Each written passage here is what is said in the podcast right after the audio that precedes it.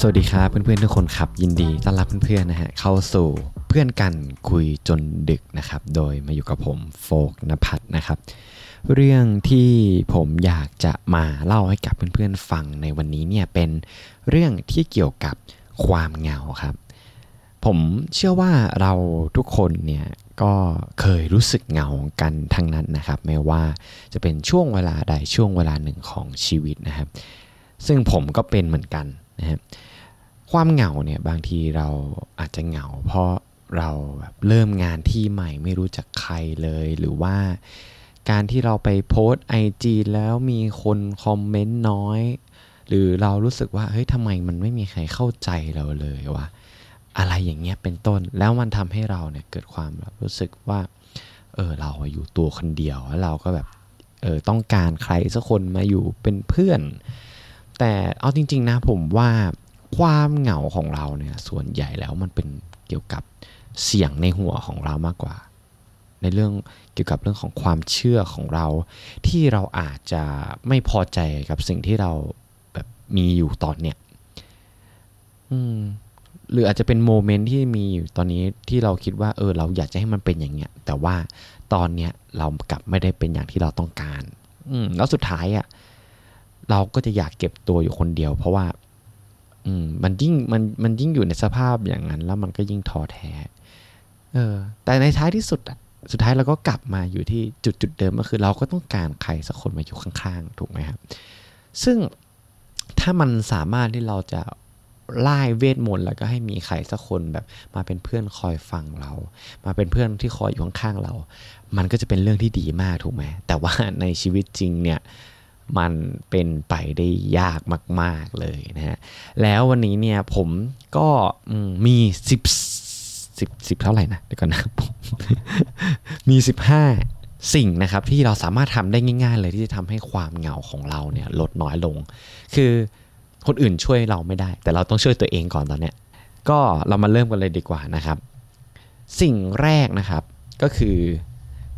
การที่เราเนี่ยยอมรับว่าเราเหงา คือเราคิดว่าการปฏิเสธว่าเราเหงาอะมันเหมือนกับมันเป็นการปิดทางออกที่เราจะทำอะไรบางอย่างกับความรู้สึกเนี่ย อย่างเช่น ถ้าถ้าเราแบบไม่ยอมรับว่าเหงา หรือเราพยายามหาสิ่งอื่นมาทำให้เราแบบเขาเรียกว่าหลงลืมความรู้สึกเนี้ยอย่างเช่นการแบบทำงานเกินเวลา เพราะเราไม่รู้ว่ากลับบ้านเราต้องทำอะไรหรือว่า การที่เราใช้ชีวิตโดยเปล่าประโยชน์กับการที่เราแบบนั่งดูวิดีโอ Facebook ที่มันไม่ได้ทำให้ชีวิตเราดีขึ้นอย่างเงี้ย คือเราก็ไม่ได้มาแบบหาคำตอบของเราจริง ๆ ว่า เฮ้ย แล้วทำไมเราถึงเหงาวะ แล้วอะไรอะ่ะ มันคือสิ่งที่เราต้องการในชีวิตจริง ๆ ต้นตอของความรู้สึกนี้มันคืออะไรเงี้ย คือถ้าเราไม่ปิดบังอะ่ะ หรือถ้าเรายอมรับว่าเราเหงาอะ่ะ อย่างน้อยผมเชื่อว่า เราก็จะหาคำตอบในในตัวเราอะ่ะ เจอ ถึงแม้ว่าอาจจะไม่เจอทั้งหมดแต่อย่างน้อยก็ยังเจอ ในสิ่งที่สองเนี่ยก็คือมันไม่ใช่เราคนเดียวที่รู้สึกแบบนี้แล้วคือสิ่งที่สองเนี่ยมันไม่ใช่หมายถึงว่า เราเราคิดว่าความเหงา มันเป็นเรื่องธรรมดา หรือว่าแบบใครๆก็เป็นกันนะ แต่อยากให้มองอีกด้านหนึ่งก็คือว่า คนที่เหงาอะมันมันมีทุกคนใช่ไหมใครๆก็เหงาแหละ แต่อยากให้มองตรงที่ว่า คนที่เอาตัวเองอะ ออกจากความเหงาหรือเอาชนะความเหงาได้อะคือแล้วเขาสามารถที่จะเอาชนะมันได้ เออ เราก็ต้องบอกกับตัวเองว่า เอ้ยเราก็สามารถทำได้เช่นกัน อืมก็เป็นมุมมองที่ทำให้เราได้มีกำลังใจในการดำเนินชีวิตนั่นแหละ อ่า สิ่งที่สามนะครับก็คือ มองในความเป็นจริง คือเราต้องเข้าใจว่าคนเราอะ มันมีหลากหลายเว้ยและเราก็ไม่มีใครในตอนเนี้ยคือมันเกิดมันมันเกิดขึ้นได้ เพราะบางบางทีคนที่ใช่ คนที่เป็นเป็นเป็นเป็นแก๊งเรา มันเขาอาจจะยังไม่เข้ามาในชีวิตเราหรือว่าเออคนที่แบบเหมาะกับเราอะไรเงี้ยเขาอาจจะยังไม่เข้ามา คือเรารู้สึกว่ามันมันอาจจะไม่ถึงเวลาของเราอะเราก็แค่เราต้องมีความหวังแล้วก็เราก็เชื่อว่า เออ ในวันหนึ่งอะเราก็อาจจะเจอคนที่เหมาะกับเราก็ได้ ในในแต่ณที่เนี้ยคือมันไม่ใช่หมายความว่าแบบเรา นั่งอยู่บนเตียงแล้วก็แบบภาวนาว่าเออขอใครสักคนมา โดยที่เราแบบทั้งวันทั้งวันวันหยุดหรือแบบวันทำงานคือฉันไม่ได้ออกไปไหนเลยฉันอยู่แต่ที่เดิมที่เดิมอย่างเงี้ยเออเราก็ต้องออกไปข้างนอกบ้างเออ มันก็จะเพิ่มโอกาสในการที่เราจะเจอใคร สักคนหนึ่งไหมฮะนั่นแหละ สิ่งที่สี่นะครับก็คือเขียนความทรงจำที่ดีที่เกิดขึ้นในชีวิตเราอืมอย่างเช่นเกี่ยวแบบว่าเขียนเกี่ยวกับ ความทรงจำที่ผ่านมาว่า เอออะไรที่มันดีๆ เกิดขึ้นในชีวิตเราเออความทรงจำที่แบบสนุกสนานในวัยเด็กอะไรเงี้ย คือผมคิดว่าไอ้วิธีเนี้ยมันมันมันช่วยเปลี่ยนอืม mindset เรานะ ให้ให้เราโฟกัสในในสิ่งที่แบบเออทำทำให้เรารู้สึกดีทำให้เรารู้สึกว่า เออชีวิตที่ผ่านมา เออเรามันเรามีความสุขมากแค่ไหนเงี้ยอืมมันเป็นการผมว่ามันเป็นการชิปความรู้สึกอย่างหนึ่งซึ่ง ที่ผมสามารถพูดได้ก็คือเราก็เคยทำมาแล้ว เราก็ลองลองทำแล้ว แล้วมันก็ดีนะครับ ก็คือตอนทำมันก็รู้สึกดีมากๆเลย แต่ทีเนี้ยคือมันถ้ามันทำแค่วันเดียวอะคือเรารู้สึกนะว่า ถ้าเราเขียนแค่วันเดียวเลยว่าเออสิ่งความทรงจำดีๆอย่างเงี้ยเชื่อเถอะมันมันมันรู้สึกดีแป๊บเดียวอะเดี๋ยวมันก็กลับมาเป็นเหมือนเดิม คือไอ้สิ่งพวกเนี้ยเราว่ามันต้องทำเป็นรูทีนทำมันเป็นแบบประจำวันอะคือเขียนมาสักหนึ่งความทรงจำมันก็ได้ แล้วเราเชื่อว่า มันเหมือนมันจะช่วยเขาเรียกพัฒนาโฟกัสของเราแล้วก็มันช่วยทำให้เราเนี่ยพยายามที่จะโฟกัสในในสิ่งดีๆที่อยู่ในชีวิตเรามากขึ้น แล้วมันทำให้เรามีกำลังใจในชีวิตมากขึ้นนะนั่นแหละ ข้อที่ 5 ก็คือการยิ้มนะฮะก็คือหลับตาเราลองหลับตาแล้วเราก็ลองนึกถึงว่าครั้งล่าสุดที่เราทำให้คนอื่นยิ้มอะเออ ตอนไหนวะ แล้วทำไมเราถึงทำให้เขารู้สึกยิ้มได้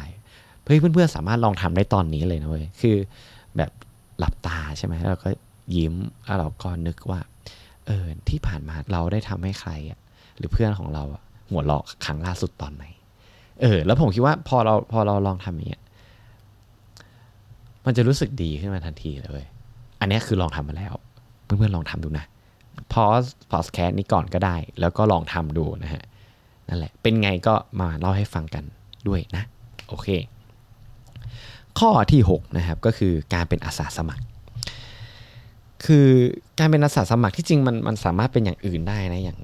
อืมอย่างอย่างเช่นการออกไปทำกิจกรรมอะไรข้างนอกอย่างเงี้ยคือเราคิดว่าการเป็นอาสาสมัครมันมันดีอยู่หนึ่งอย่างก็คือ มันทำให้เราออกจากความรู้สึกเหงาของตัวเอง แล้วมันมันมันเป็นการที่เรามีกิจกรรม ที่เราทำร่วมกับคนแปลกหน้า แล้วมันมีเรื่องที่จะคุยที่จะทำความรู้จักกัน มันก็อาจจะทำให้เราเนี่ยได้ได้ได้พบเจอคนที่ดีๆ เข้ามาในชีวิตเราได้ด้วยนะเพราะว่าการเป็นอาสาสมัครเราก็รู้รู้ว่า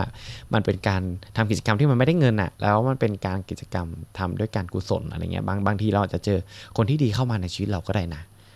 อืมข้อ7นะครับก็คือสิ่งที่สิ่งที่ทำให้เราหายเหงาได้เนี่ย อย่างที่ 7 ก็คือ การหาสัตว์เลี้ยงมาเลี้ยง ซึ่ง มันข้อนี้มันค่อนข้างจำกัดนะเพราะว่าบางคนก็อย่างหรือว่าอย่างเราเองเนี่ยเราก็รู้สึกว่าการมีสัตว์เลี้ยงเรา ถ้าเราดูแลมันไม่ดีก็อย่ามีดีกว่าอะไรเงี้ยแต่ว่าถ้าใครพร้อมนะผมคิดว่ามันก็เป็นสิ่งที่ดีเหมือนกัน เพราะว่าสัตว์เลี้ยง มันทำให้เรารู้สึกว่าเราไม่ได้มันมันไม่ได้เหงาอะ่ะเออแล้วเวลาเราเล่นกับมันเราก็รู้สึกมีความสุขไปด้วยใช่ไหม มันเหมือนกับเวลาเราเล่นกับมันอะ่ะ มันเหมือนเราเราได้หลั่งสารโดพามีนออกจากร่างกายไว้เหมือนกับเราแบบ พูดคุยกับเพื่อนๆของเราอะไรอย่างเงี้ยแล้วแล้วแล้วการที่เราเลี้ยงสัตว์เลี้ยงมันเหมือนกับ กับการที่เราแบบ เออมีมีคน มีคนที่เราต้องดูแล แล้วเขาก็ดูแลจิตใจเราด้วย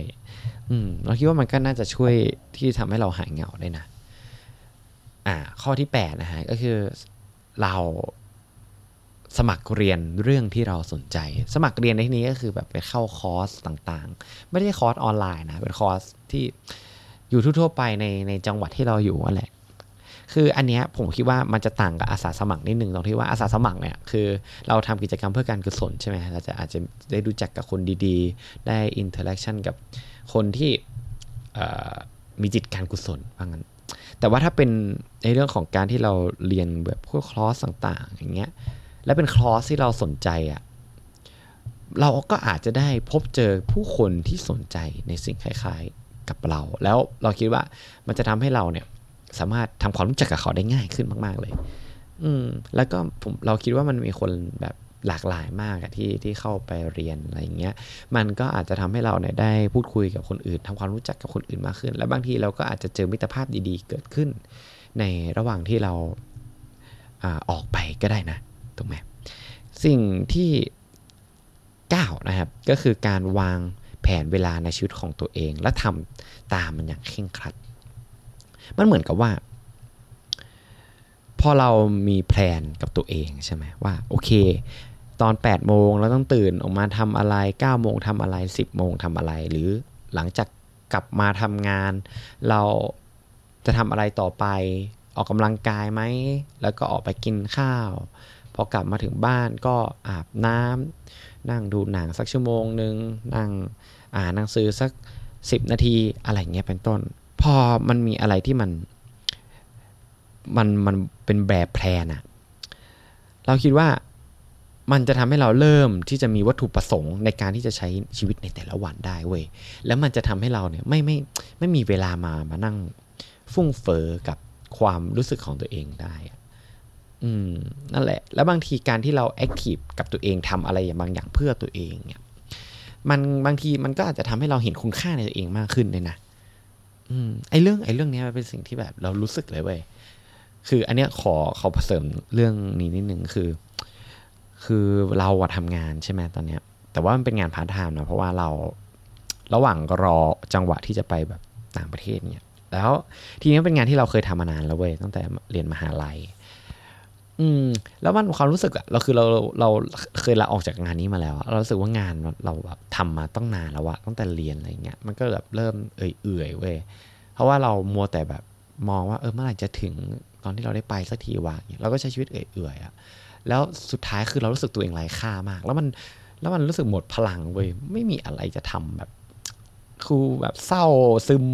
คือไม่มีแบบความล่าเริงอะไรเลยอะ แล้วมีพี่คนหนึ่งเดินมาบอกเฮ้ยเราพูดความรู้สึกนี้ไปนะเขาบอกว่า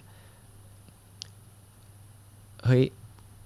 อันนี้แบบไม่ใช่โฟคนเดิมที่พี่เคยเห็นเลยอะไรอย่างเงี้ย แล้วทำให้เรามองย้อนกลับไปเว้ยแล้วสมัยนั้นเราทำเราเป็นยังไงวะเออ แล้วเราก็มองว่าเรารู้เลยว่าเฮ้ยสมัยนั้นเราแบบพุ่มเทแค่ไหนเราเราแบบโฟกัสกับงานทำงานแต่ละงานให้อย่างเต็มที่อย่างเงี้ย เออ แล้วเราพอเราเริ่มปฏิบัติตามในสิ่งที่เราเคยเป็นนะ แบบว่ามุ่งว่า เออ วันนี้ฉันจะทำงานอย่างเต็มที่ทำงานโดยที่เราไม่ได้แบบมองไปรอคอยอนาคตว่าต้องมันต้องเมื่อไหร่จะถึงอะไรเงี้ยสุดท้ายเรากลับรู้สึกว่าเราเริ่มเห็นคุณค่าในตัวเองแล้ว แล้วมันทำให้เรามีความสุขในการทำงาน มีความสุขในการใช้ชีวิตมากขึ้น ถึงแม้ว่ามันอาจจะเหนื่อยแต่ แต่มันก็ไม่ได้เหนื่อยเหนื่อยมากไปกว่าการแบบเบื่อ อยู่เบื่อเบื่อในที่ทำงานหรอกใช่ไหมมันก็พอๆกันแหละ บางทีอาจจะเหนื่อยน้อยกว่าที่ซ้ำอืมโอเคไล่มาสยาวนะฮะก็ต่อกันเลยสิ่งที่ 10นะครับก็คือการออกไปเดินเฮ้ยการออกไปเดินเนี่ยมัน มันเป็นสิ่งที่ เออ มันช่วยได้มากเลยนะ สมัยตอนที่ผมเข้ามาหาลัยใหม่ๆ แล้วเราไม่ได้รับน้องใช่ไหมมันก็แบบไม่มีใครแบบคุยด้วยอยู่คนอยู่คนเดียวเลยตอนนั้นนะไม่มีเพื่อนไม่มีอะไรอะ แล้วสิ่งหนึ่งที่ทำอะก็คือเราจะชอบออกไปเดินตอนเย็น แล้วมันทำให้เรารู้สึกว่าสมองเราจะปลอดโปร่ง เราไม่คิดอะไรฟุ้งเฟอ้อมากมาย เออ แล้วมันแล้วพอเดินไปเดินมามันก็รู้สึกดีขึ้นมาอันในอัตโนมัติเลยแล้วมันก็กลายเป็นแบบนิสัยของเราอะในตอนที่เราแบบตอนเรียนอยู่มหาลัยในช่วงแบบแรกๆอะอืม แล้วผมคิดว่าเอ้ยถ้าถ้าถ้าใครรู้สึกไม่ค่อยโอเค รู้สึกไม่ดีรู้สึกเหงาอย่างเงี้ย ผมว่าการที่เราเคลื่อนไหวร่างกายของเราอะ่ะ เออ มันมันมันทำให้เรารู้สึกดีขึ้นจริง ๆ นะอืม อันนี้ อันนี้รับรองเลยรับรอง โอเค สิ่งที่สิบเอ็ดนะครับ ก็คือการที่เราเนี่ย หยิบมือถือขึ้นมา แต่การหยิบมือถือขึ้นมาในที่นี้มันไม่ได้เป็นการที่แบบหยิบมาเล่น Facebook เล่น YouTube ถูกไหมคือมันเป็นการหยิบมือถือขึ้นมาแล้วเราโทรหาเพื่อนของเรา โทรหาใครก็ได้ที่ที่เราสามารถคุยด้วยอะแต่การแต่การคุยในที่เนี้ยมันไม่ได้เป็นการคุยแบบปกติอย่างเช่น สบายดีไหมทำอะไรอยู่ กินข้าวยังอะไรเงี้ยไม่ใช่ แต่ว่ามันเป็นการพูดคุยเพื่อที่เราจะมีบทสนทนาที่ลึกซึ้งกันมากขึ้น คืออย่างเช่นอย่างเช่นอย่างเช่น คือเราจะปกติเราก็จะคุยอย่างนั้นใช่ไหมแต่ว่าทำให้ลึกซึ้งก็คือ ถามแบบให้มันดูน่าสนใจมากขึ้นอย่างเช่น สิ่งที่เราชอบสิ่งที่เธอชอบทำในวันหยุดมีอะไรบ้าง หรือถ้าเราสามารถเลือกกินอาหารแค่หนึ่งอย่างไปตลอดชีวิต เราจะเลือกกินอะไร อะไรคำถามอะไรพวกนี้ที่มันดูดิบดิบมากไปกว่าแบบพื้นๆนะเออ มันจะทำให้ ให้ให้เราสามารถที่จะคอนเนคกันได้ง่ายมากขึ้น อืม แล้วเรารู้สึกว่ามันมัน มันเป็นเหมือนเป็นสิ่งที่โอเคแหละ เราเราไม่ได้พูดก็ถูกต้อง แต่ว่ามันเหมือนเป็นการที่เราให้ใจเขาก่อนอะคือเราคิดว่าทุก ๆ คนบนโลกมาเนี่ยคืออยากที่จะมีใครสักคนมาสนใจเขาเว้ย คือถ้าสมมติเราเป็นผู้ให้แล้วเราแบบฟังคำถามอะไรเงี้ย บางทีมันอาจจะทำให้มิตรภาพของเราและเขาอะดีขึ้นก็ได้นะ เออ นั่นแหละ มันอาจจะทำให้เรารู้จัก คนอีกคนหนึ่งได้ได้ดีมากขึ้น มากกว่าการที่เราแบบถามคำถามทั่วไปเงี้ยแล้วมันอาจจะทำให้ความความเหงาหรืออะไรเงี้ยมันอาจจะเริ่มแบบจางหายไปเพราะการที่เราเริ่มสร้างมิตรภาพที่ลึกซึ้งมากกว่าแบบพื้นพื้นพื้นนะให้กับเพื่อนๆของเราเนี่ยสิ่งที่ 12 นะครับ ก็คือการไปเราไปหาจิตแพทย์ จิตแพทย์ที่นี้เนี่ยมันไม่ได้หมายถึงว่าเราแบบเป็นเป็นแบบซึมเศร้าหนักมากหรืออะไรนะ คืออย่างน้อยๆถ้าเรารู้สึกเหงา เราก็ไปหาเขาเพื่อที่ เขาจะได้มีแนวทางที่เราจะจัดการกับความรู้สึกของของเรา คือบางทีเราตัวเราเองอะ่ะ คือเหมือนว่าเราเออเรารู้ทุกอย่างกับตัวเราใช่ไหมจริง ๆ เราไม่รู้อะไรเลย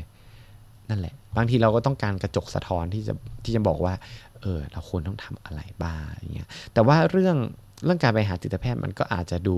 เขาเรียกว่าอะไร เหมือนกับเวอร์ไปนิดนึงนะ คือคือบางทีแบบ